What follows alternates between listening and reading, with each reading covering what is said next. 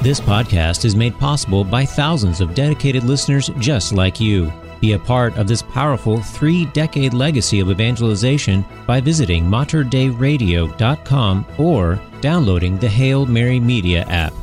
And thank you for joining us on the bridge between your faith and everyday life. In the book of Hebrews, chapter 4, verse 12, it says, Indeed, the Word of God is living and effective, sharper than any two edged sword, penetrating even between soul and spirit, joints and marrow, and able to discern reflections and thoughts of the heart. Yes, the Word of God is living and effective today in my life and in yours. And that's the very reason why I'm offering this weekly podcast where I reflect upon the liturgical scripture readings for the Sunday Mass. So now, please join me on Faith Moments with Dina Marie as we break open the Word of God together, inviting His Word to change our lives forever. Welcome to Faith Moments with Dina Marie, a weekly podcast designed to proclaim and ponder the Sunday Mass readings. And this Sunday, we recognize the Epiphany of the Lord. We continue in this Christmas season, and the Epiphany is actually the 12th day following Christmas, the birth of Jesus Christ, his nativity. And so we honor that day on this Sunday. Before we get into the readings, beautiful readings, and uh, we'll be hearing from the Gospel of Matthew, who is the only gospel writer who lets us know of the Magi and their journey to worship the King.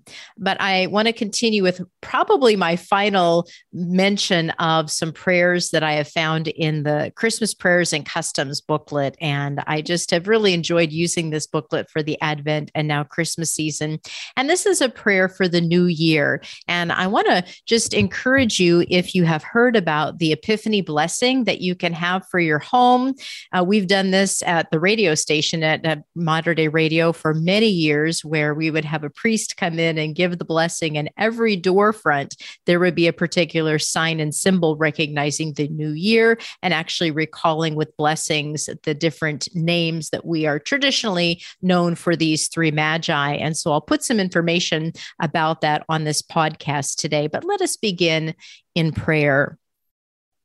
The new year, like a newborn child, is placed in our hands as the old year passes away. The days and weeks are come as God's gift. They carry God's blessing. As a blessing, we welcome them. Our hope for the year ending is that all was good, and in it remain with us, and all that was harmful be left behind. Let us hear from the book of Genesis. In the beginning, God created the heavens and the earth. The earth was a vast waste, darkness covered the deep, and the Spirit of God hovered over the surface of the water. God said, Let there be light. And there was light. And God saw the light was good, and he separated the light from darkness. He called the light day, and the darkness night. So evening came, and morning came. It was the first day. Genesis 1. Let us pray. Bless us, O Lord, and bless the time and seasons yet to come. Teach us to remember our days aright, that we may gain wisdom of heart and fill this new year with your kindness, that we may be glad and rejoice all the days of our life. Amen. In the name of the Father, and of the Son, and of the Holy Spirit. Amen. Our readings today for the Epiphany of the Lord, we begin with the reading of Isaiah. This is Isaiah, chapter 60, verses 1 through 6. A reading from the book of the prophet Isaiah. Rise up in splendor, Jerusalem. Your light has come. The glory of the Lord shines upon you. See, darkness covers the earth, and thick clouds cover the peoples. But upon you the Lord shines, and over you appears his glory. Nations shall walk by your light, and kings by your shining radiance. Raise your eyes and look about. They all gather and come to you. Your sons come from afar, and your daughters in the arms of their nurses.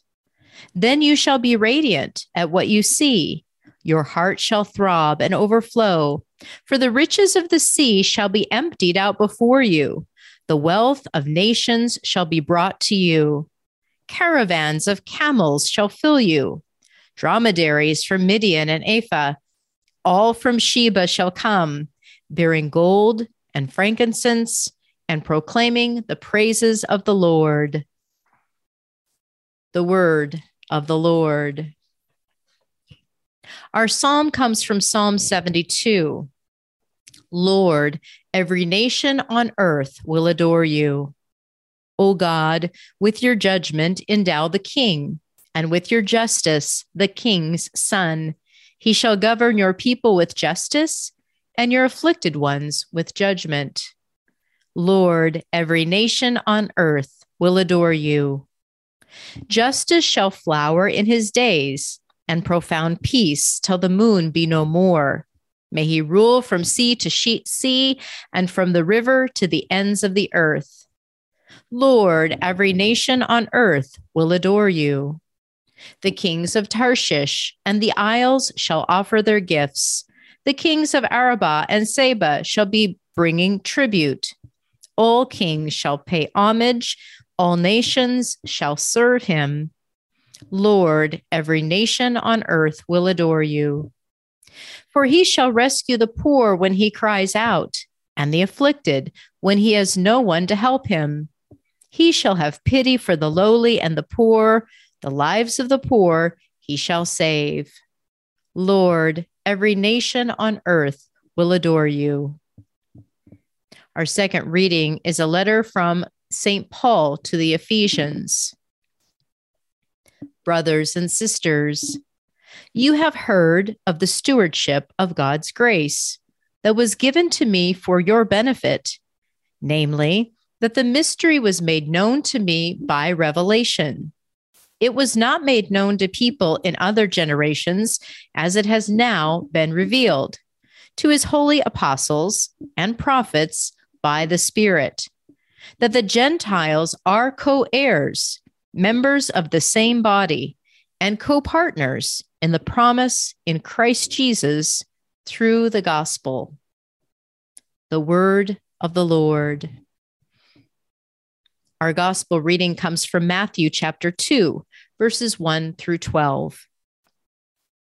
When Jesus was born in Bethlehem of Judea in the days of King Herod, Behold, Magi from the east arrived in Jerusalem, saying, Where is the newborn King of the Jews? We saw his star at its rising and have come to do him homage. When King Herod heard this, he was greatly troubled, and all Jerusalem with him. Assembling all the chief priests and the scribes of the people, he inquired of them where the Christ was to be born. They said to him, in Bethlehem of Judea, for thus it has been written through the prophet. And you, Bethlehem, land of Judah, are by no means least among the rulers of Judah, since from you shall come a ruler who is to shepherd my people Israel. Then Herod called the Magi secretly and ascertained from them the time of the star's appearance. He sent them to Bethlehem and said, Go and search diligently for the child. When you have found him, bring me word that I too may go and do him homage. After their audience with the king, they set out. And behold, the star that they had seen at its rising preceded them until it came and stopped over a place where the child was. They were overjoyed at seeing the star, and on entering the house, they saw the child with Mary, his mother. They prostrated themselves and did him homage. Then they opened their treasures and offered him gifts of gold, frankincense, and myrrh. And having been warned in a dream not to return to Herod, they departed for their country by another way. The Gospel of the Lord. Praise to you, Lord Jesus Christ. Beautiful readings as we come to this feast of the Epiphany. And so many different reflections I've already been pondering about this feast upon this particular episode in the life of Christ in his birth and the manifestation. That word epiphany, several times I've heard that it really connects to the revelation of God, the manifestations, having that manifestation. Sometimes we'll say, Oh, I've had this epiphany, maybe just this, this bright, shining moment of a thought, that light bulb that we see in the proverbial comic strip of having this incredible light shined upon us uh, from the sea of darkness. Now we see something very important, something important that's revealed through the light. And that certainly is what Isaiah is talking about in his imagery once again rise up in splendor, Jerusalem. Your light has come. Now is the time with that star, with the truth of Jesus being born.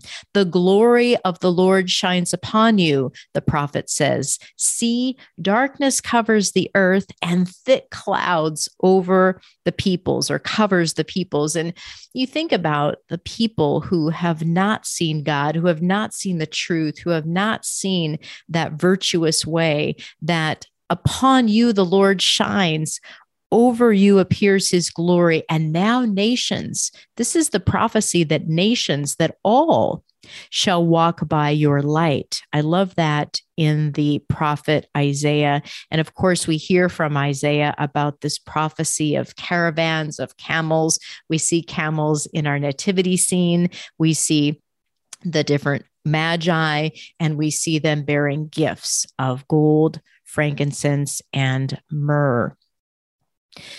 But who are these magi and why do they travel from afar and what's their motivation? I think that's some of what has got me pondering more about this is the first manifestation to the world that God has come to earth, Emmanuel, as the uh, prophets will say. And in the Old Testament, we hear God with us. That is the forecast. That is what we are to see is that God will be with us. And so here is the fulfillment of the prophecies of old. And so these wise men apparently were serious scholars of the stars for sure. This is what we know at least through the writings of scripture is that they were scholars of the stars.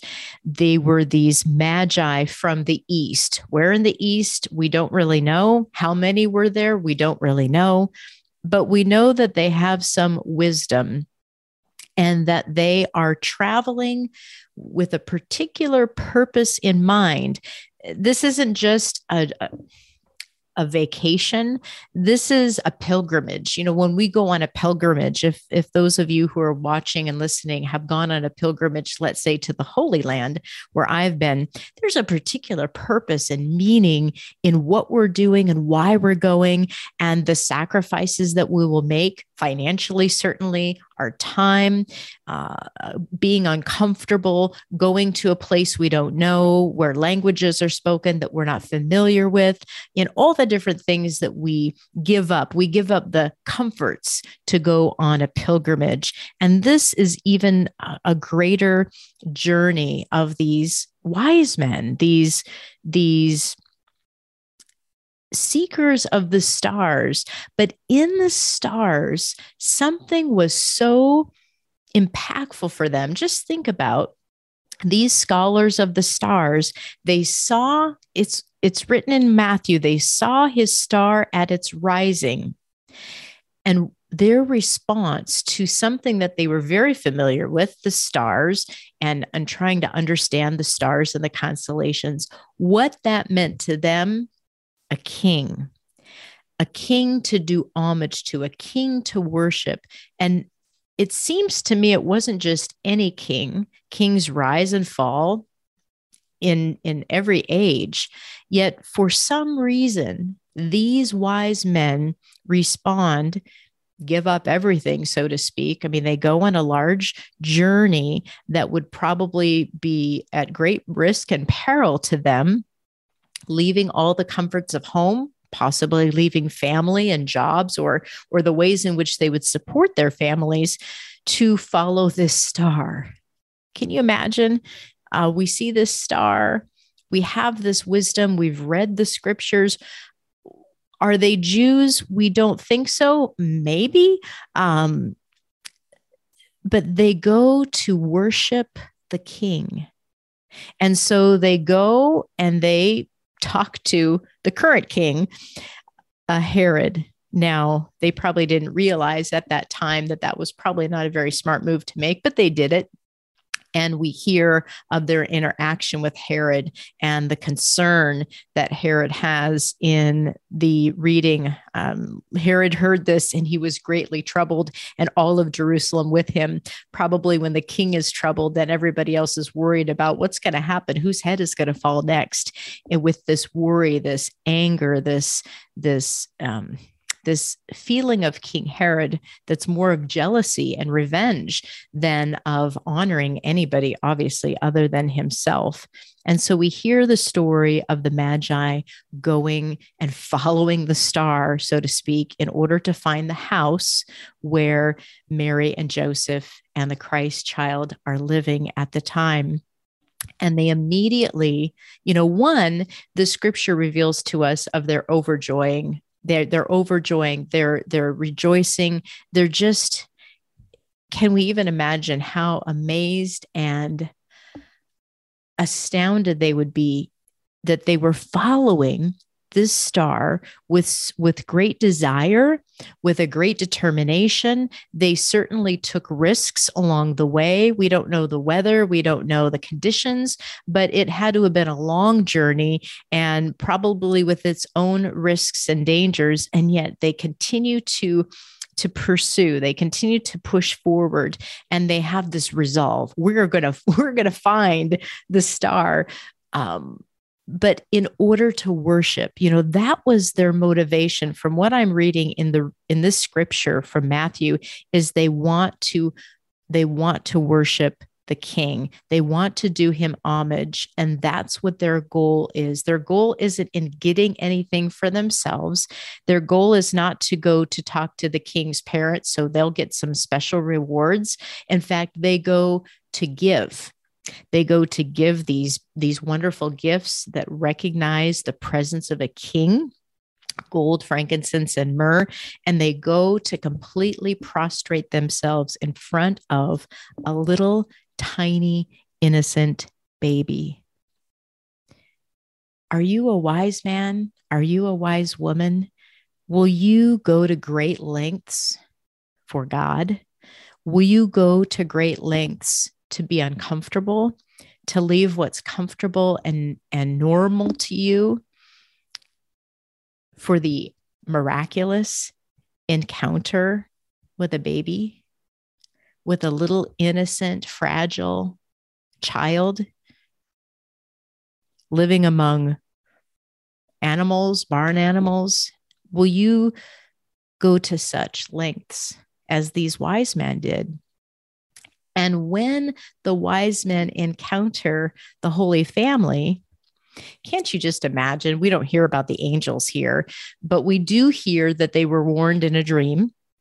We do hear in the scriptures that Joseph was warned in a dream, and we're taking that to mean that the angels are providing him a message from God in order to tell him what to do or encourage him to take the right step forward that they are warned in a dream not to go back to Herod. Now they're getting a sense, oh, we're not going to go that way. We're going to go another way to their country and honor this new king. And so when we encounter the truth, when we encounter the star, when we encounter the light of Christ, it brings with it responsibility. When we know the truth, then we are compelled to follow that truth. When we start to understand what that really means, then we are called to choose to live by that truth or to choose to deny that truth. And the wise men, these magi, chose to live by the truth, the light, the star, the child, the king that they encountered what was what were their lives like after that we have no idea but we should be thinking about what life am I going to lead after I encounter that child? After I encounter life as a Christian and starting to know about the way, that that causes me to be responsible for the light, the faith that I have been given. The beautiful thing about this revelation that the wise men from the east that came from afar that the revelation, the manifestation that God is present in their world, that salvation is open to all. This is the revelation that uh, Father Paul at All Saints said shows us the universality of, of Christ, that he's universally accessible to us, to all people, to all nations, and that his salvation is universally accessible to us. What a gift that is. What a gift to know that through this experience that we read about with the wise men and their total dedication, their total determination, their total desire for devotion is to worship, is to give homage to the king. What motivates us to worship the king? When I go to Mass, when I have time of prayer, whether it's in a holy hour of adoration in a in a chapel or in my home or taking a long walk with a rosary and praying, maybe meditating with scripture or a good spiritual book, what's my motivation? Is my motivation for something for me? I want to get better. I want to learn something. I want to do more. I want to get more. Or is it simply to be in the presence of God, to honor and worship Him? We worship God because God is good, not because we're good or we're trying to be good. No, no, no. Worship is for God alone. And it's total, complete sacrifice. Am I willing to let go of myself and to completely worship God? What's my motivation in worship, in my Sunday obligation? Or am I desiring to totally give of myself to worship God? Father Brian at Immaculate Heart of Mary Church this weekend said, Comfort can be an enemy to growth. And I think about our New Year's resolutions and that resolve that we have to do this or to do that or to not do this or not do that. But that being in a comfort zone can be the enemy of the growth that we need, the sacrifices that are required for us, people of faith, to grow deeper in love of Jesus Christ, to grow deeper in love of Christ and honoring and worshiping Him rather than focused on our own needs, our own um, luxuries, you know, what I want, that ego that continually tries to get our mind and our attention, but really it is about the uncomfortableness. So it should be uncomfortable in a sense, inconvenient to go to mass, to come 20 minutes early and spend time in prayer, to stay a little bit later, to be able to listen to the homily and read the readings more than once before you go to Mass. There should be some stretching in how we prepare ourselves to receive that light of Christ in that time of worship there really should be some time, like the Magi experienced, of some risk taking, of some inconvenience, of this is going to take longer than I thought. And I don't know what the next step will, will take me. But are we willing to make those kinds of sacrifices to encounter the King of Kings and the Lord of Lords? I certainly hope so. I'd like to close this time with a, a final prayer that's in my booklet here Christmas Prayers and Customs. And it's written by Robert Louis Stevenson. It's called the Christmas Prayer. Let us close in prayer.